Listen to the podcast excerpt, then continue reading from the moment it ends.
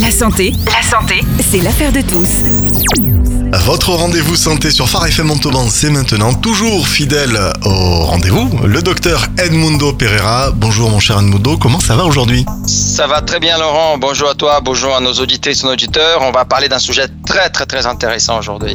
Et oui, dans ces temps où la fin de vie fait plus ou moins débat en France, nous allons aborder très humainement le rôle d'une équipe mobile en soins palliatifs. À tes côtés, une infirmière, Madame Virginie Drezen, qui travaille au centre hospitalier de Montauban. Bonjour. Bonjour. Voilà, les présentations sont faites. Vous avez l'antenne. Merci beaucoup Laurent. Alors déjà, Virginie, on va commencer comme d'habitude. Est-ce que tu peux te présenter? Oui, euh, je travaille donc à l'hôpital euh, à l'équipe mobile de soins palliatifs depuis 2006 désormais. Et je suis infirmière de formation, même si j'ai complété mon parcours avec euh, différentes études, notamment un DU de soins palliatifs et un DU de prise en charge de la douleur par les professionnels de santé.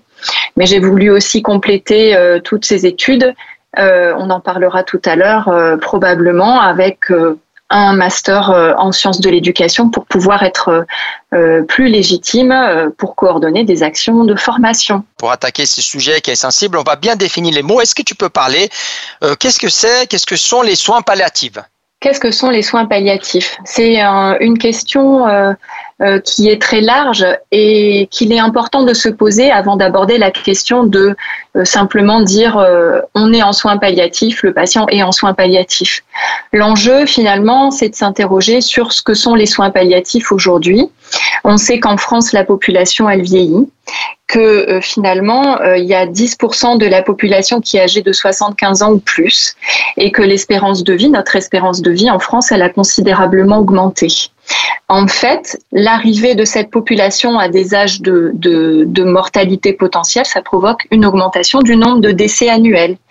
Et les personnes âgées de 75 ans ou plus représentent près de 30% des décès euh, en 2019. Ça, c'est les dernières euh, données. Donc, il est important de parler de soins palliatifs de façon très large et déjà autrement que dans le champ du cancer. Parce qu'on a l'habitude finalement de penser qu'on s'adresse aux personnes qui sont malades du cancer et qui euh, potentiellement pourraient recevoir des soins palliatifs. Mais c'est beaucoup plus large que ça. Alors en réalité, il y a plusieurs définitions de ce que sont les soins palliatifs. Et moi, j'aime bien les définitions les plus larges possibles.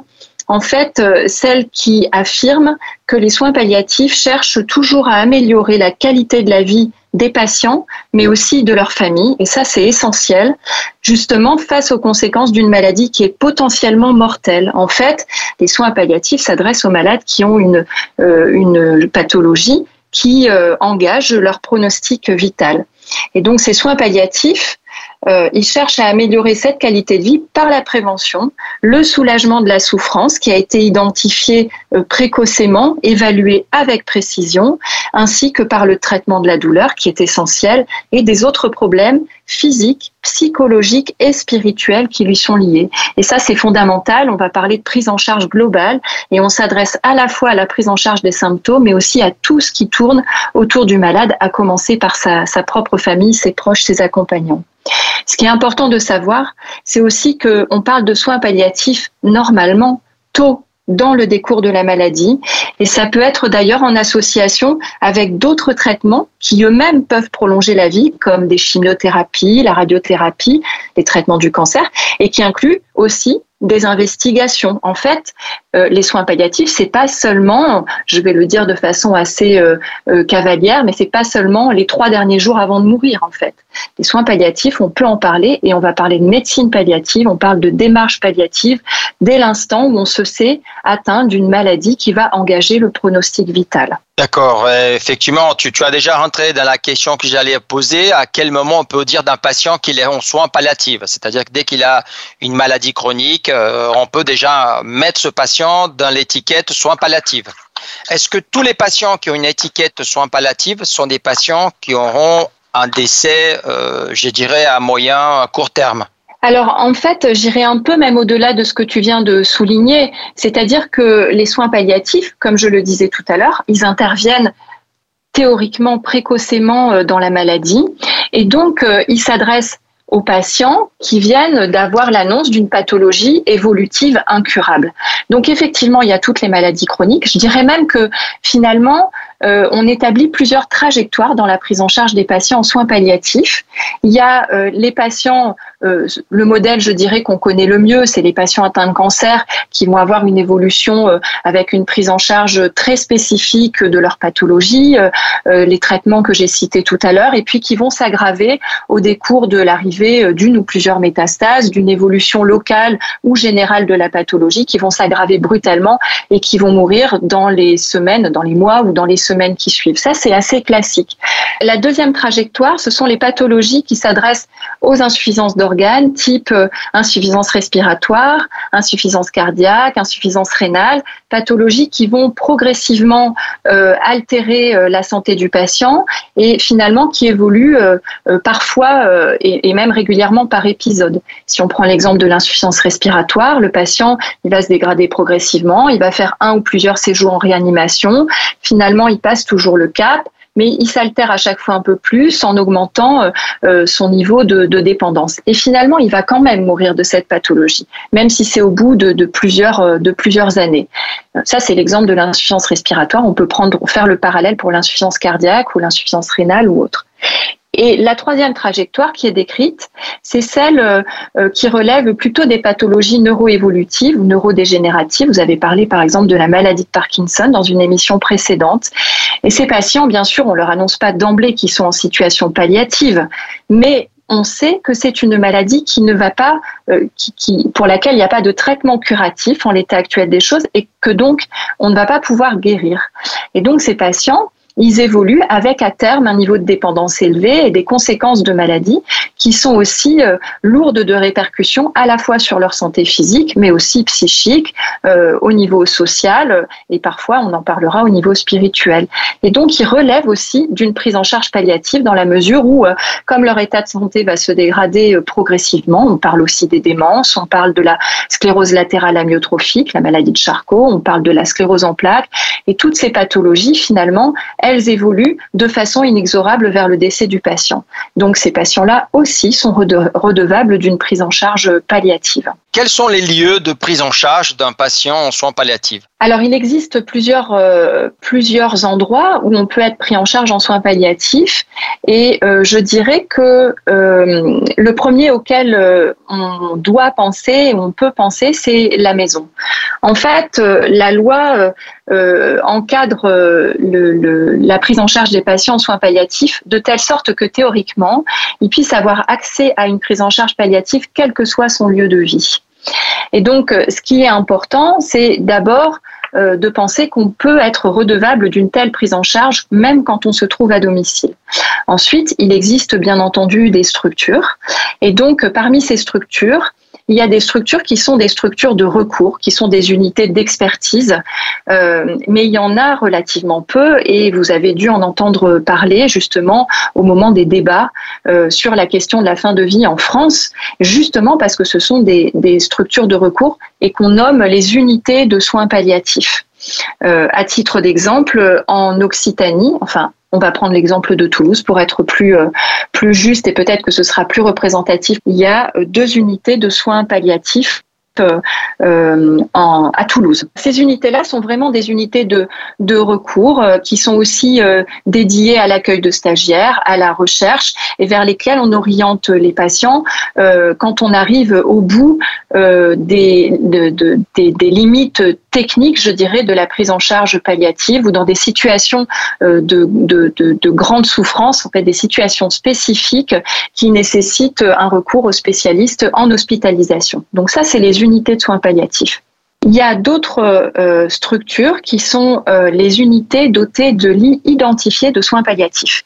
Et là, il y en a beaucoup plus. Et dans le Tarn-et-Garonne, euh, il y a actuellement alors ça, ça va peut-être changer dans le courant de 2023, mais en tout cas, les derniers chiffres, ceux, qui relèvent des, de, de, du dernier atlas, c'est 23 lits identifiés en soins palliatifs, dont 6 dans les services de soins de suite et de réadaptation, qu'on nomme plus communément les services de, disons, de convalescence. Euh, et il y a actuellement dans le Tarn-et-Garonne 5 établissements qui disposent de lits identifiés euh, de soins palliatifs. Ces lits identifiés de soins palliatifs, ils sont, euh, euh, disons, euh, matérialisés dans différentes unités réparties dans les, dans les établissements, que, les cinq établissements dont je parlais tout à l'heure. Et ces lits sont voués à accueillir des patients en situation palliative pour faciliter l'accès aux soins palliatifs à ces patients qui en sont redevables en évitant théoriquement.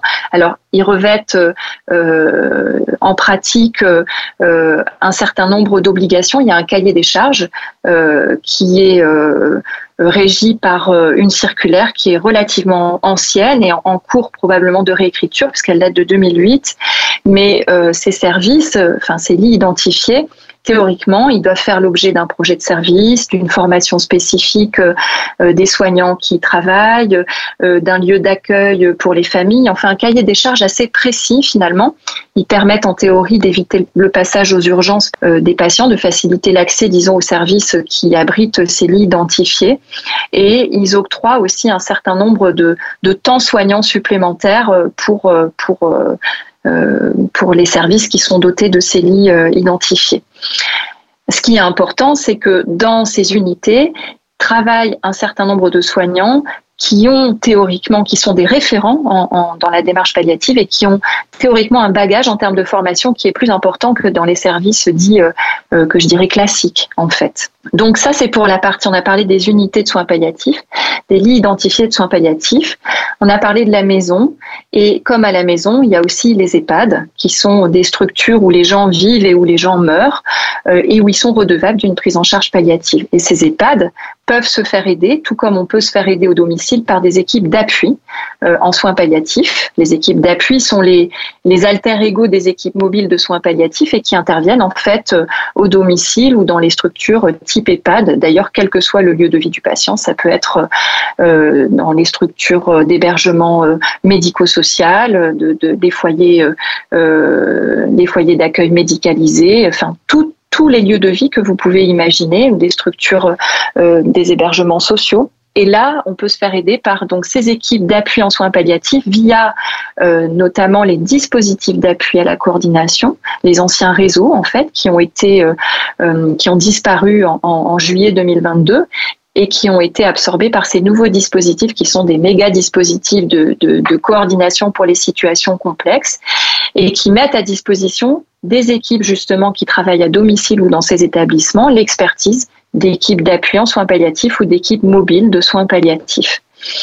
Donc tout ça, ça permet de prendre en charge les patients, quel que soit leur lieu de vie. Et je n'oublie pas les interventions des structures d'hospitalisation à domicile. Il y a également des structures d'hospitalisation à domicile. En Tarn-et-Garonne, j'en connais deux, l'équipe de, de l'hôpital de Montauban et puis l'équipe de Castelmoissac, qui elles aussi ont des bagages de la formation en soins palliatifs et qui interviennent et là, on déplace finalement l'hôpital à la maison, mais ça permet aussi aux patients d'avoir accès à la démarche palliative et notamment quand elle devient assez technique du point de vue de la prise en charge, grâce à ces équipes d'HAD.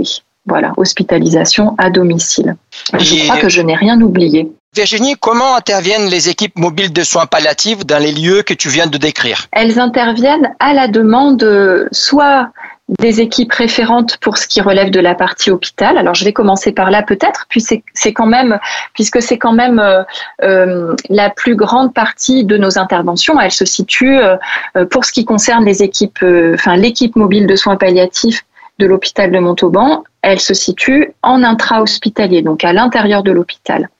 Là, en fait, on peut être appelé directement par euh, l'équipe du service. Ça peut être le médecin référent euh, du patient qui nous appelle directement. Soit il demande aux infirmières euh, de nous solliciter.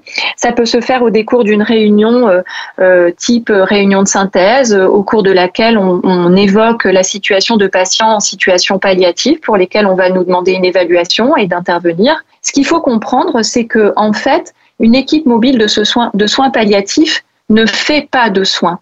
On n'est pas des bras supplémentaires, on n'est pas effecteur de soins.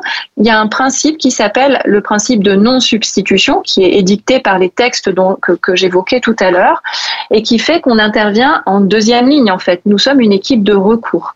Et donc, pour que les propositions qu'on émet euh, à la suite de notre évaluation, de, notre expertise, elles puissent, euh, je dirais, pour que l'équipe puisse adhérer à ces propositions qu'on a faites, euh, l'enjeu, c'est que le médecin, l'équipe qui a fait appel à nous, soit demandeur. En fait, il faut que on nous ait sollicité. Ça nous permet de proposer une évaluation euh, pour laquelle l'équipe a une demande particulière et ainsi euh, de créer aussi une alliance entre l'équipe qui nous a sollicité et nous-mêmes. Ça permet de travailler dans de bonnes conditions puisque on ne fait donc, comme on ne se substitue pas, que des propositions qui peuvent être à la fois des propositions de traitement, mais aussi des propositions euh, de modification de la prise en soin. Ça peut être une installation du patient différente, ça peut relever des propositions d'accompagnement aux proches, ça peut être euh, des propositions de soutien directement à une équipe qui pourrait être en difficulté par rapport, euh, par exemple, à des réactions d'un patient, aux réactions de, ses proches. Et là, on,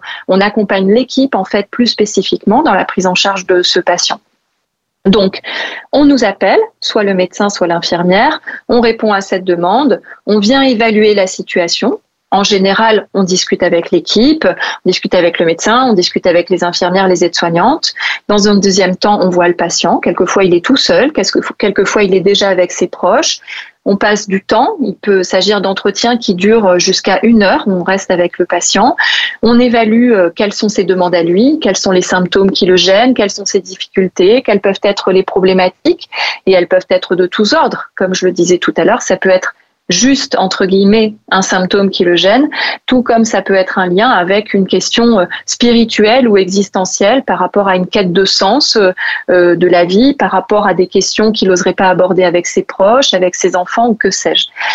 Et donc, à l'issue de cette évaluation, on amène nos propositions à l'équipe en charge du patient qui se qui s'en saisit euh, en partie ou totalement, euh, et on élabore en fait un, compte rendu, un projet de soins en fait qu'on soumet à cette équipe et qui laisse aussi une trace de de notre passage.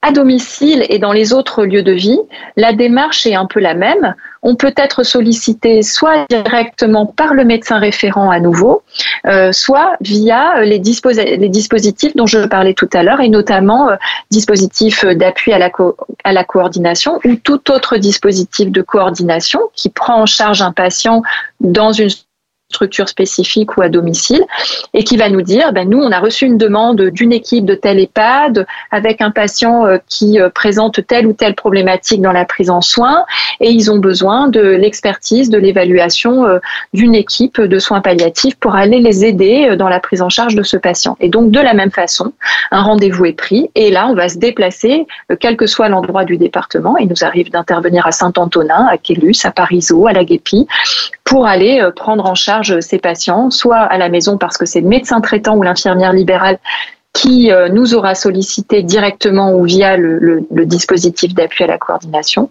soit euh, dans un EHPAD parce que c'est le médecin coordonnateur, l'infirmière, le médecin traitant qui nous auront sollicité. Et pour euh, nos auditrices ou auditeurs, c'est vrai que c'est un, sujet très riche avec beaucoup d'informations. S'ils souhaitent avoir un peu plus d'informations fiables, est-ce que tu peux les conseiller? Où y aller chercher euh, les informations concernant les soins palliatifs, concernant euh, euh, la fin de vie. Ce que je peux dire déjà aussi, c'est que même si la demande, en fait, elle doit être je dirais, validée ou supervisée par le médecin référent du patient parce que, in fine, c'est lui qui va faire les prescriptions. Une famille, un proche, un aidant peut tout à fait euh, venir solliciter directement une équipe de soins palliatifs, ne serait-ce que pour qu'on le réoriente et qu'on puisse lui donner euh, des conseils. Ça, c'est une première chose. L'enjeu, c'est de recueillir, euh, bien sûr, une validation par l'équipe du premier recours ou le médecin référent, mais on peut tout à fait s'adresser à nous directement sans passer par le médecin traitant. On, on, a, on, répondra en qualité de, de, conseil, de réorientation, de pouvoir aider la personne qui nous sollicite à trouver des solutions et des réponses.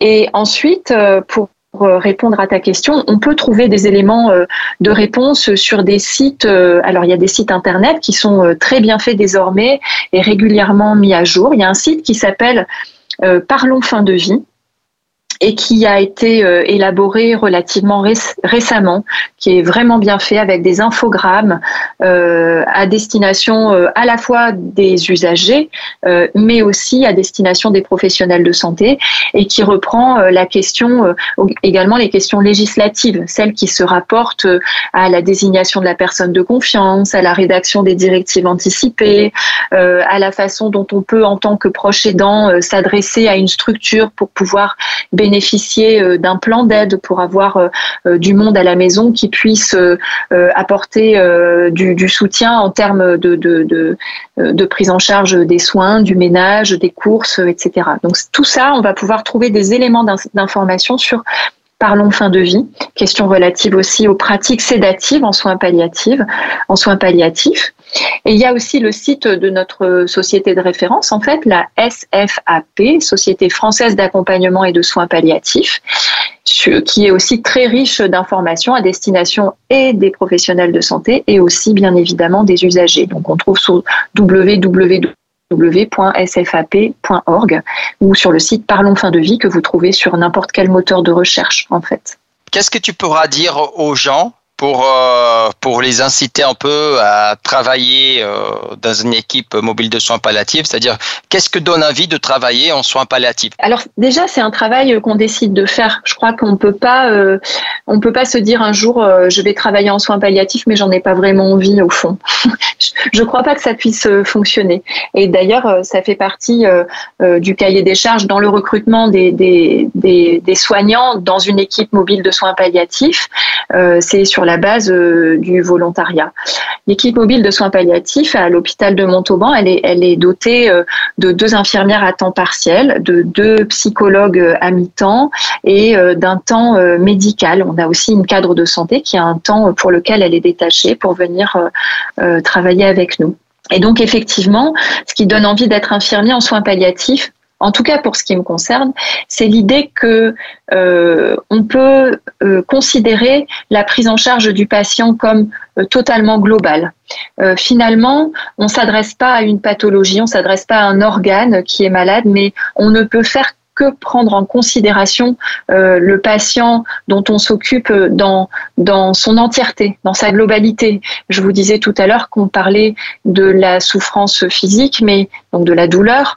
On parle aussi de la souffrance psychique, on parle de la souffrance sociale, on parle de la souffrance spirituelle, et tout ça, ça forme un concept que l'une de nos pionnières, euh, qui s'appelait Cicely Saunders, avait mis en évidence, et c'est un concept qui s'appelle le concept de souffrance totale.